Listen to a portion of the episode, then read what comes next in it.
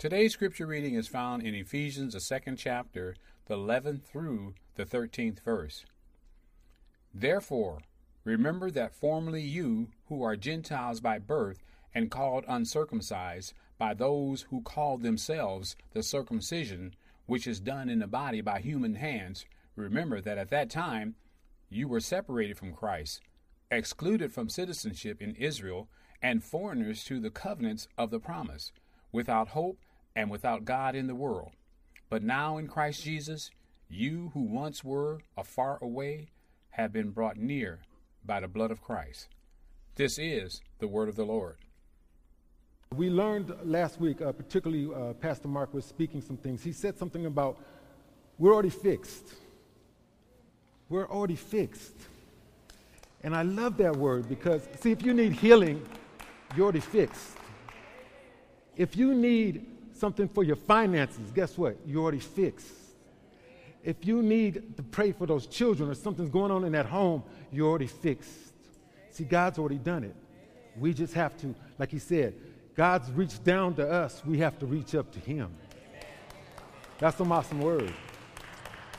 We have learned that we are separated from God because of our sin, but God, through Jesus Christ, has paid the price for our sins.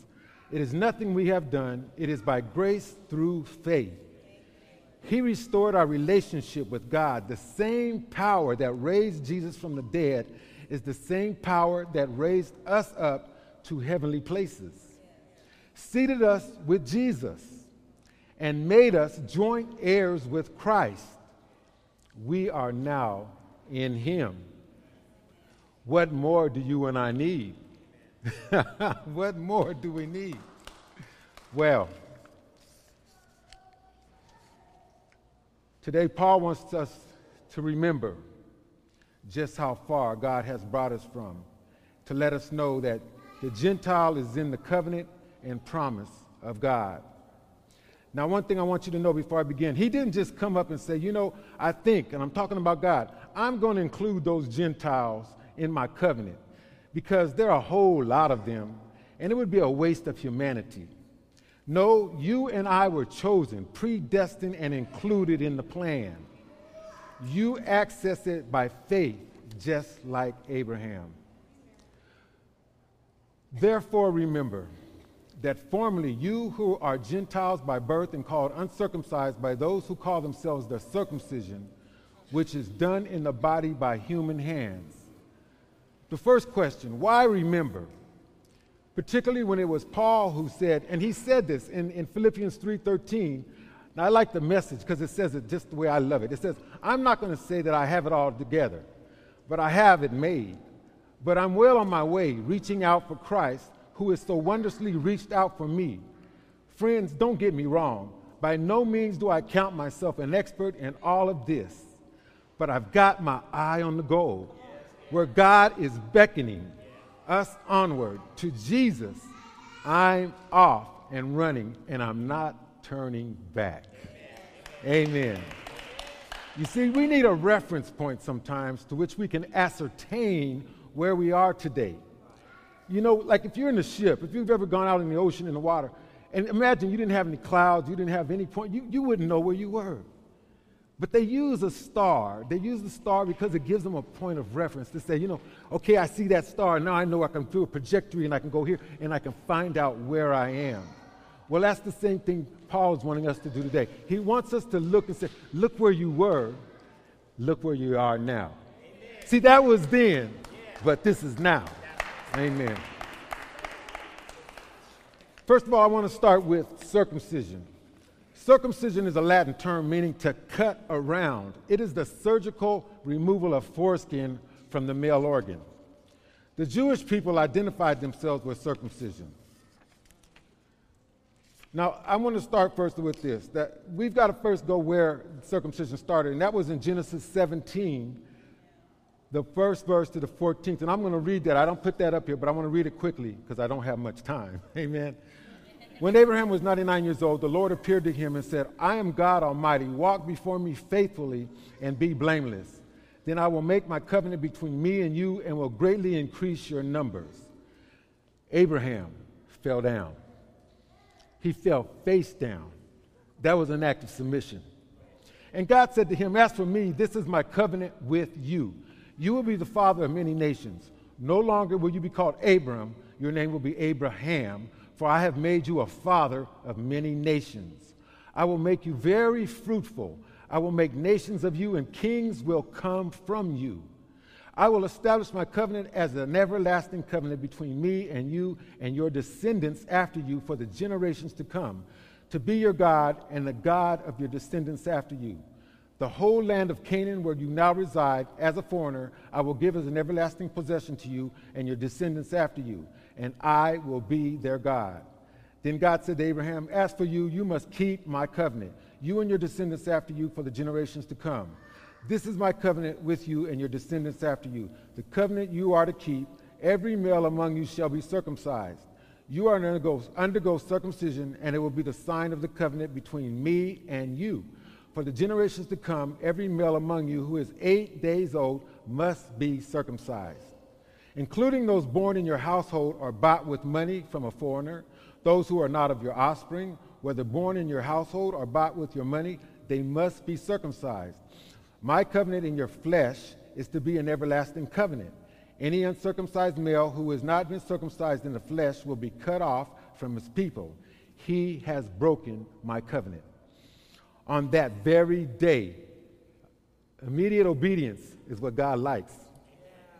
Abraham took his son Ishmael and all those born in his household and bought with his money every male in his household and circumcised them as God told him. Abraham was 99 years old when he was circumcised, and his son Ishmael was 13. Abraham and his son Ishmael were both circumcised on that very day.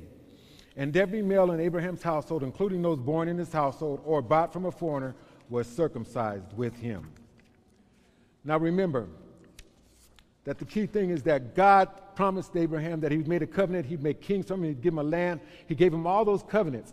And we know that from Abraham, the thing that happened is Abraham had Isaac, Isaac had Jacob, Jacob had 12 sons. 12 sons ended up going into Egypt. They ended up spending 400 years in Egypt. And then from Egypt, God delivered them. He did a miraculous work in them. He took them to a point where there was an edge, where there was a, there was a great water that separated them, and the Egyptians was coming, the Egyptians were coming to capture them or, or to kill them. And God made a way when there was even no way. He opened up the water. They went across. The water came upon them and wiped out the enemy. They then went from there to the wilderness. They spent how many years? 40 years wandering in the wilderness, not because God needed 40 years, but because they had doubt, they had unbelief, and God had to work things out of them so He could work something in them. And then from that process, when they were finally ready, now notice this their shoes didn't wear out, they had plenty of food to eat, they were lacking nothing, nothing broken, nothing missing. God had them covered every which way, every direction. He then said, Now it's time to go to the promised land the promised land. They had to cross over Jordan. Miraculous again. They stepped out with the ark. The water opened up. They crossed over. First place they came to, Jericho. Great wall. Walked around it seven times. Walls come tumbling down. God moved. They went. They said, God is with them. To forget that God dwelt with them. He was in the tabernacle. He dwelt with them, but only one could go in there, the high priest. They offered sacrifices daily for the people and for the nation. And then Solomon came. He said, Let's build a temple. His father wanted to do it, but he had what? Bloody hands. God said, I'm going to put it on Solomon. Solomon did it. Built a wonderful temple. When it was done, they all praised God, and guess what? The cloud fell down. God showed up. What was different between the Gentiles and the people of Israel? They had the real God, they had God's real presence. Now, this is the thing. We have to remember where we were because we all used to be looking on the outside we have to remember what separated us from the knowledge of God. And most important, this is the next thing. Remember that that time you were separate from Christ, excluded from citizenship in Israel, and foreigners to the covenants of the promise, without hope and without God in the world. Let that meditate. We were without God. He's writing to the Ephesians. The Ephesians, it's not like they were like, you know, they were a civilized nation. They were civilized people. They had an economy. They were a thriving port. They had money. They had their own temple. They had their own God, Artemis. They had their own thing going. But when Paul preached the gospel message, something pricked them, something changed them, something they realized right then and there this is what I need. and they took it. And when they took it, something happened. Now, this is the thing. This is all good for that time we hear that, but what does that happen to do with us? What does that mean for me? Because, you know, right now I got to pay my bills. Right now I've got a son and daughter. They're struggling. I don't know if they're going to make the right decisions. Right now I've got things, see, but that's not just unique to us, that's all God's people. You see, everybody is supposed to be in God. See, the thing with the Israelites is that they kind of got a, a, superiority attitude. They started thinking, you know, God's with us, and those, those Gentiles over there, you know, they don't have it. They're, they're, they're uncircumcised. They don't know nothing about God. But see, we, we got God because we got our circumcision, we got our temple, we got our religious rights. And they thought they were superior. But the problem was is that there was Judaizers, and God, Paul was preaching this message, and he's trying to get them to understand who they are in Christ. And they're saying, well, you know, you need to get circumcised too, because, you know, really that's the way it's supposed to be done. See, all they had was the Torah. They didn't have that letter until then. And then once they had that letter, Paul's trying to show them something. He's trying to show them that you have what you need. See, you didn't have that covenant. You didn't have that time when, when, when, when say, David, he had that slingshot and he slayed that, that Philistine.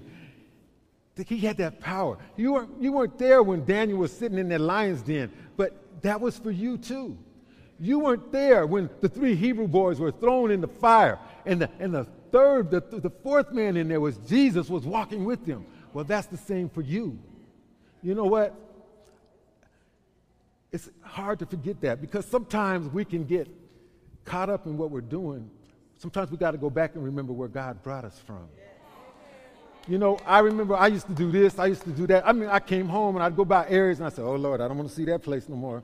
Or, Oh Lord, I don't want to see them. But see, you know what? That was then. But this is now. See, we're changed people. We've been made a new people. You know, those, those Ephesians, they're, they're, they're, going about things, those are just like us. they they were struggling with life, trying to make it, you know, and you know, we all want to make it. We want to make the best educations, the best schools, the best jobs, the best money, you know. We all want that. And, and the thing about it, God created us. He, he foreknew us. He predestined us. He chose us. You know, it's kind of like this life is kind of like this. You, you, you, you, go, you could be like a Jay Z or, or, or, or, what's her name, Beyonce, and you just happen to, you know, to go into an elevator, and then all hell breaks loose, and then you walk out. That's, that's how life is sometimes. See, it don't matter who you are. It don't matter where you've been. It don't matter what you got going. See, you still need God.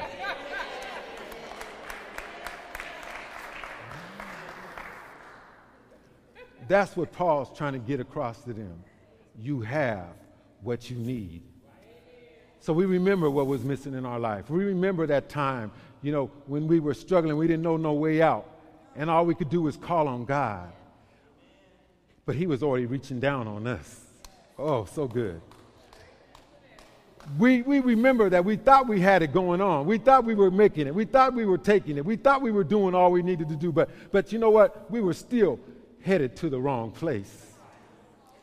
But that was then, but this is now. This is the key. See, the Jewish people were still dependent on their circumcision. They, they were still saying, This is who I am. This is what you need to be. You need to be something. You, you really need to be like us. But you know what? But now, but now in Jesus Christ, you once were far away have been what? Brought near by the blood of Christ. You see, they had their ceremonies. They had their sac- I mean, they sacrificed and they sacrificed and they sacrificed. And guess what? They had to keep on sacrificing because that blood only did what? It only covered it. It only covered it temporarily. It was just a temporary solution to an eternal problem. But see, this blood, this blood of Jesus Christ, that's the blood that did it all. That's the blood that solved it all. We're no longer looking on the outside. We are on the inside. Now, I don't know if I have any Jewish brothers or sisters with me. They're called Messianic Jews. But I, I want you to know right now, they still depend on their circumcision for their identity. They don't have a temple anymore to worship, even though in about 135, and they say CE instead of AD like we do, they tried to do the sacrifice, but they finally said, okay, we'll put away with that. We're going to pray and believe God to restore the temple. But right now, there's a what? A mosque on that temple. But you know what? We still got the covenant. We still got the promise. And what God did then, He can do now. You see what? God wants you to know that all that that took place, He is the same God yesterday. He is the same God today, and He will be the same God tomorrow. But the thing about it, we have a thing we got to be careful of. But now, through Jesus Christ, you have been bought in by the blood of Christ. We have the same covenant, the promise, the relationship with God brought by the blood of Jesus Christ. We have the blessings of Abraham, and we are seated in heavenly places with Christ. That means you're already fixed. All my needs are met according to his riches in glory. I am healed by his stripes. But like he said, you don't want just a miraculous healing, you want to walk in your healing. You don't want to just have a blessing, but you want to be a blessing. See, God wants to flow through you, God wants to flow in you, so God can flow out of you.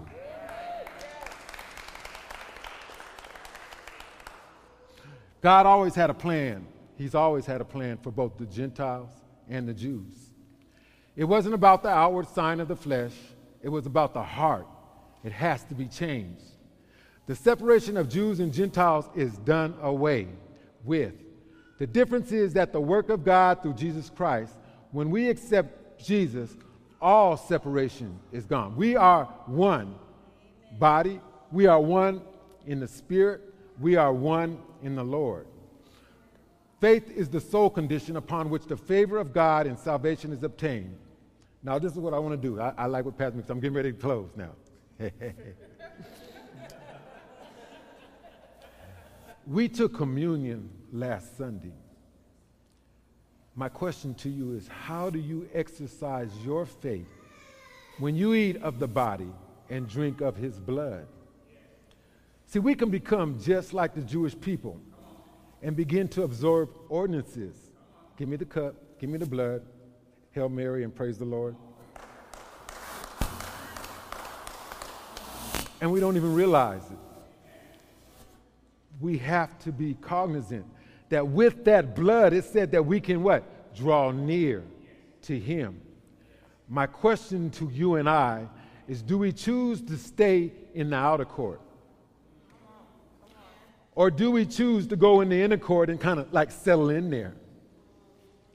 But see, the blood of Jesus Christ, it brings us near into the Holy of Holies.